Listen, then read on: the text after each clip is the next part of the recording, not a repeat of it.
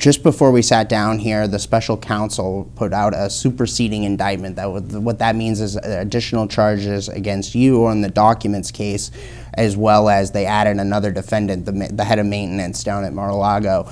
Um, what's your? I, I, don't know if you've had a chance to review this. I what's just your heard response it as I'm sitting it? down. This is harassment. This is election interference. Uh, I'm protected by the Presidential Records Act uh, totally. It shouldn't even be a case. It's not a criminal case. Uh, where's Biden with all the documents? He's got 20 times, 30 times the documents I have, and he has not made it easy for them either. They're hiding boxes. They're sending boxes to Chinatown. Boxes are being sent to Chinatown, and yet China's paying them millions of dollars. You explain that one. And you don't even hear about it. All you hear about is Trump. No, this is a two tier system of injustice and that's what we have. We have a sick country. Our country is very sick right now. We have a failing nation, and it's a very, very sad thing to watch. Mm-hmm. You've called Jack Smith deranged. Yeah. Uh, again, if you're elected president Yeah. again, is he somebody you would fire? Well, I wouldn't keep him. Jack Smith, why would I keep him? He is deranged. Look, uh, he's gone after other people, been overturned unanimously in the Supreme Court. He's destroyed a lot of lives. Lives have been destroyed, and he's destroyed people. He's destroyed lives.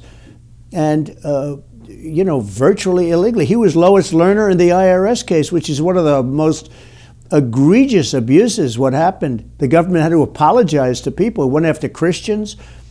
No, this is a guy. He's a wild man, and I call him deranged. And he's been overturned, and uh, he went after the governor of Virginia, overturned unanimously. He went after another senator or something. He Senator was Edwards, yeah. overturned.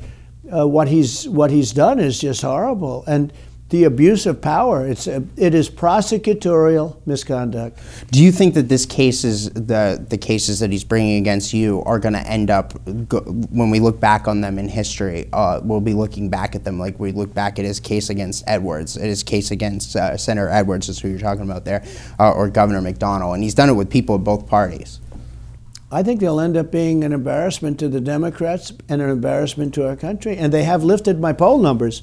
In all fairness, they didn't want to run against me. That's why they did it. They did this so that I wouldn't get the nomination. And it actually had the reverse effect. It's lifted my numbers, but I was winning anyway by a lot.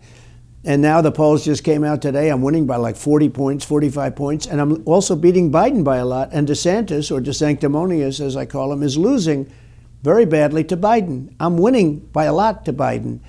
Uh, they don't want to run against me. That's why they did it. And it's had a reverse impact because the public is smart and they see this stuff. And now maybe a January 6th case. I don't know, maybe not, too, because it's uh, did nothing wrong. But what they're doing is been uh, it's not been received very well by the public because the poll numbers are through the roof. But they did this in order to get me out. And it's incredible because the public gets it and it had the opposite impact.